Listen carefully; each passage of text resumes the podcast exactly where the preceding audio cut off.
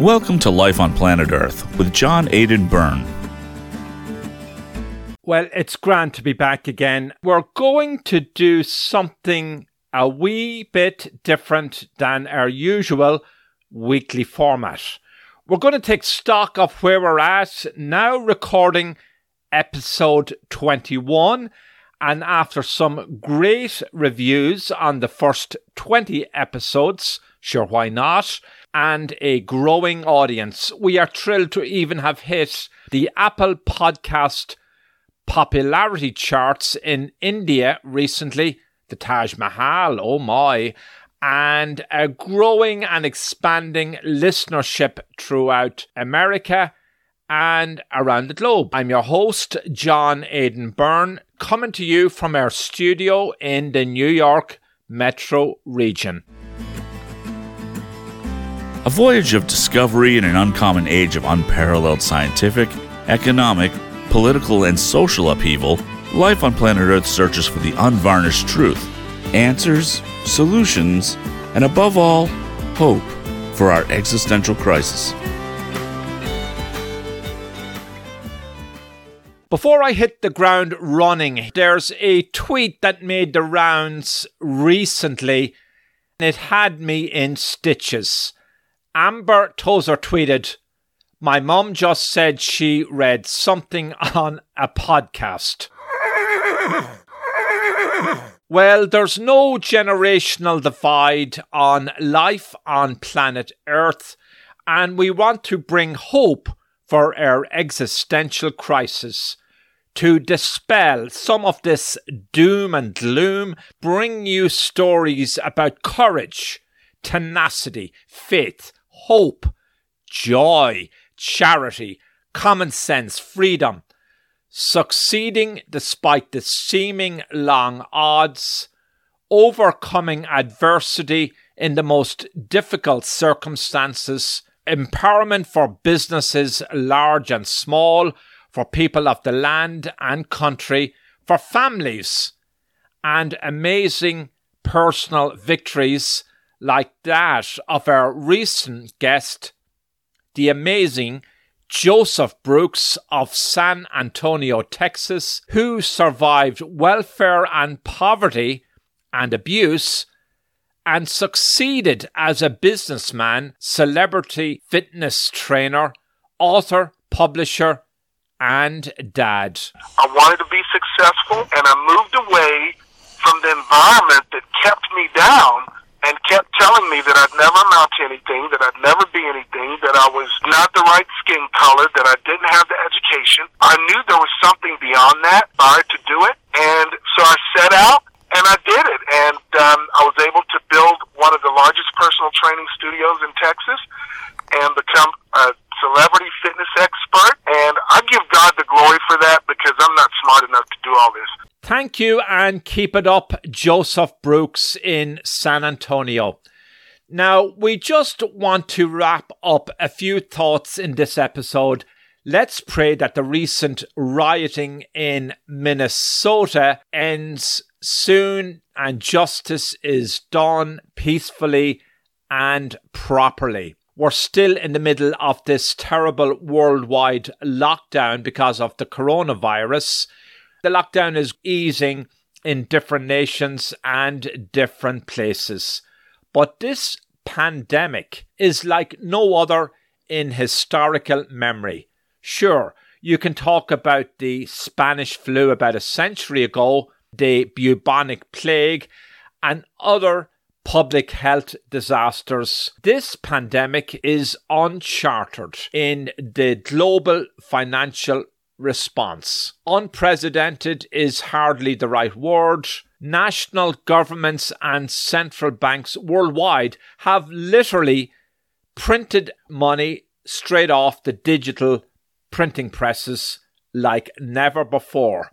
And what leaves many dumbfounded is that this fiscal medicine may actually be working for now. The US stock market is recovering, and I won't be surprised to see the Dow hit new highs later this year, barring some unforeseen event that throws a monkey wrench in the works.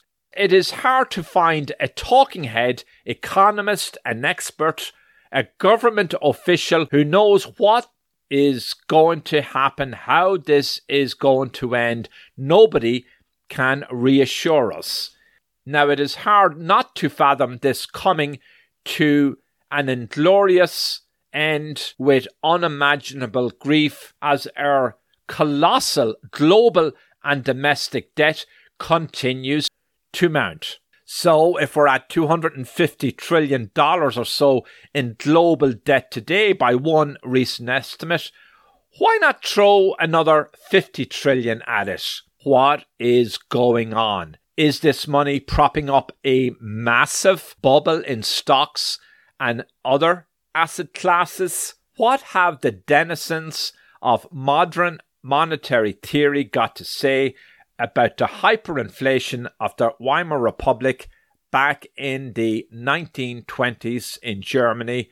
Of course, that was then, and this is now. Today, we may be looking at a giant monopoly game of sorts, even an extraordinary Ponzi scheme girded by complex digital transactions with strange names like quantitative easing and massive bond purchases and repos. Yes, you can't help but feeling that small peripheral nations like Ireland, Spain, and Greece in Europe, and so called flyover states in the US in the beautiful Midwest and in the South and elsewhere in America are pawns held captive to some global financial elites. Speaking of Europe, if this all goes badly, we won't be surprised if it triggers the eventual breakup of the European Union as we know it,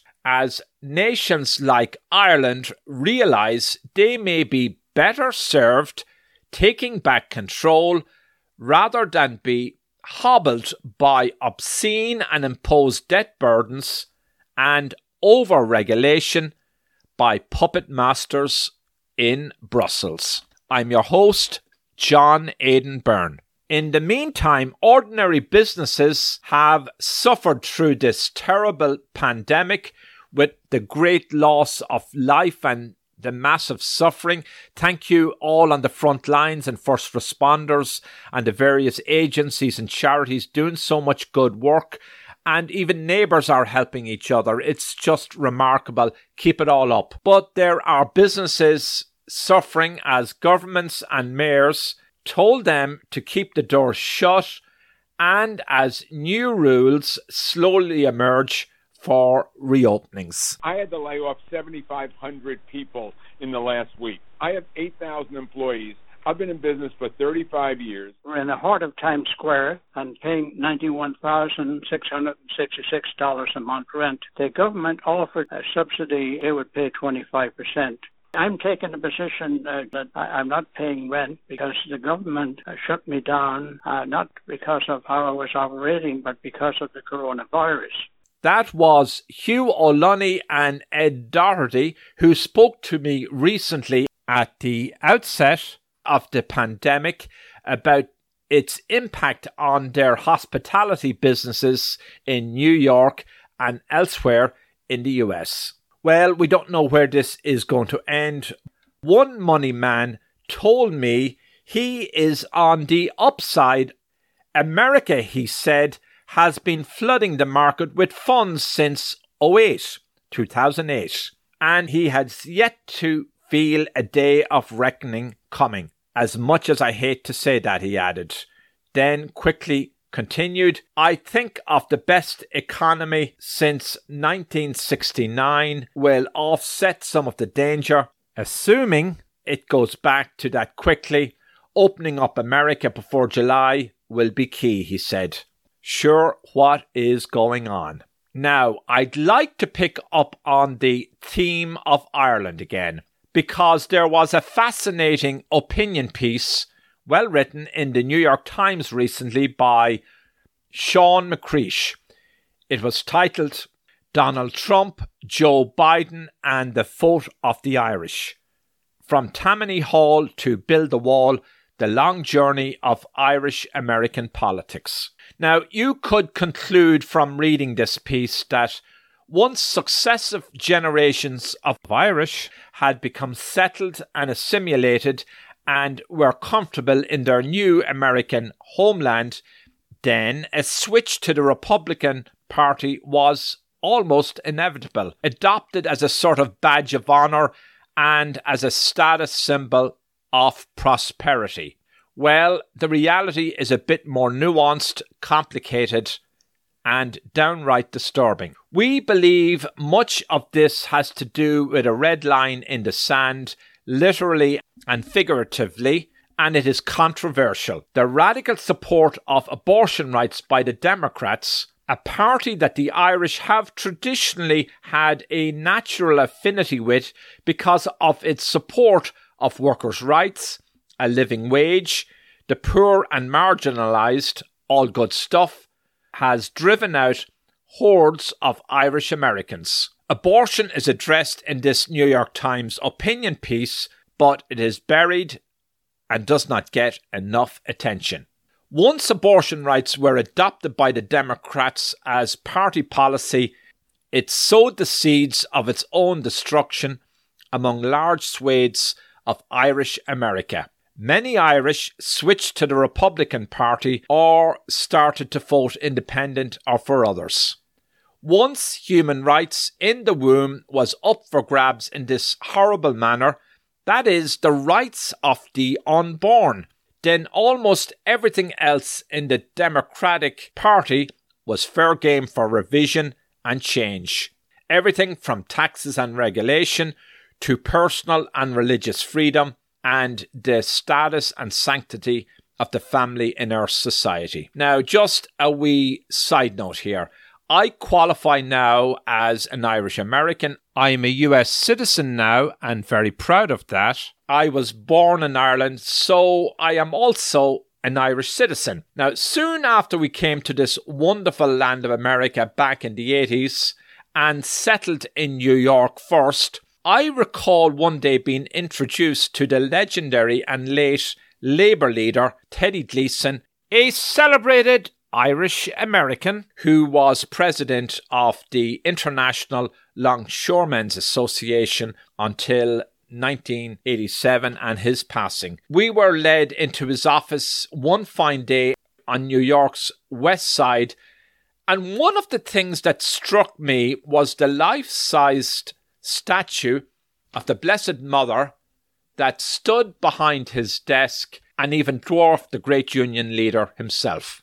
Teddy Gleason was clearly a devout Catholic. Teddy had the proverbial twinkle in his eye and exuded a kind of peacefulness almost. I do not exaggerate. I suppose he needed the Blessed Mother's protection and intercession a lot, given the struggles he led but my point is even larger. Teddy Gleason was a pro family man with a strong sense of morality and of good personal and civic behaviour. I have no doubt he would be aghast today if he were alive and saw the US labour movement cravenly supporting the radically pro abortion and woke policies of the Democratic establishment. Workers deserve sensible representation for a decent wage justified by the circumstances. They deserve the good fight, and that fight should extend to the most vulnerable, the little baby in the womb. You shouldn't be surprised then that more and more of the rank and file union membership in America have also switched from the Democratic Party and vote for Republicans, independents, and others. And finally, we just had some excitement on the space front. Anybody that was following, and some temporary disappointment as NASA aborted the SpaceX NASA manned launch and then reset it. Let's go down memory lane, the electronic lane, and the year is 1969. Yeah, Houston, Apollo 11. Go ahead, 11.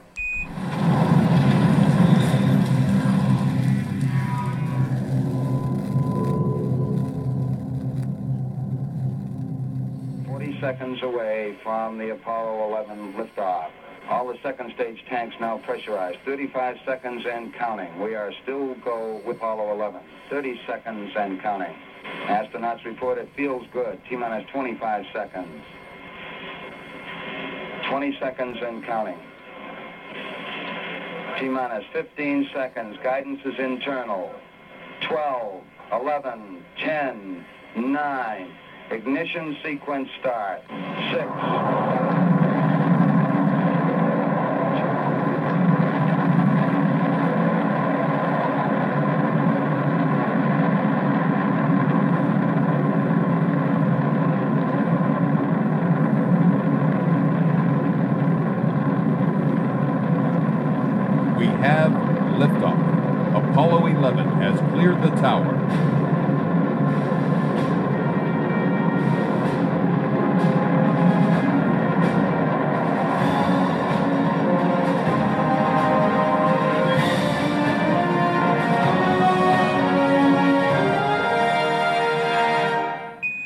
Wow.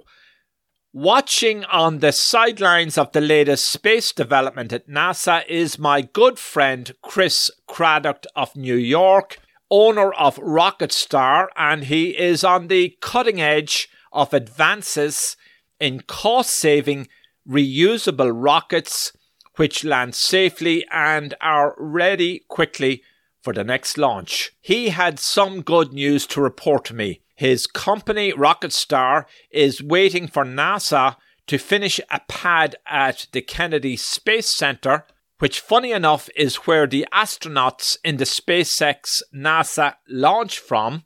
Chris said, I am very happy Elon Musk and SpaceX are about to make history. Thank you for listening to this special episode. I'm your host, John Aidan Byrne. You've been listening to Life on Planet Earth with John Aidan Byrne. To reach the host or learn about advertising or sponsorship opportunities, call 973 664 9460 in the U.S. or email byrnedesk at gmail.com. That's 973 664 9460 in the U.S. or email byrnedesk at gmail.com. 973 664 9460 in the U.S. or email byrnedesk at gmail.com.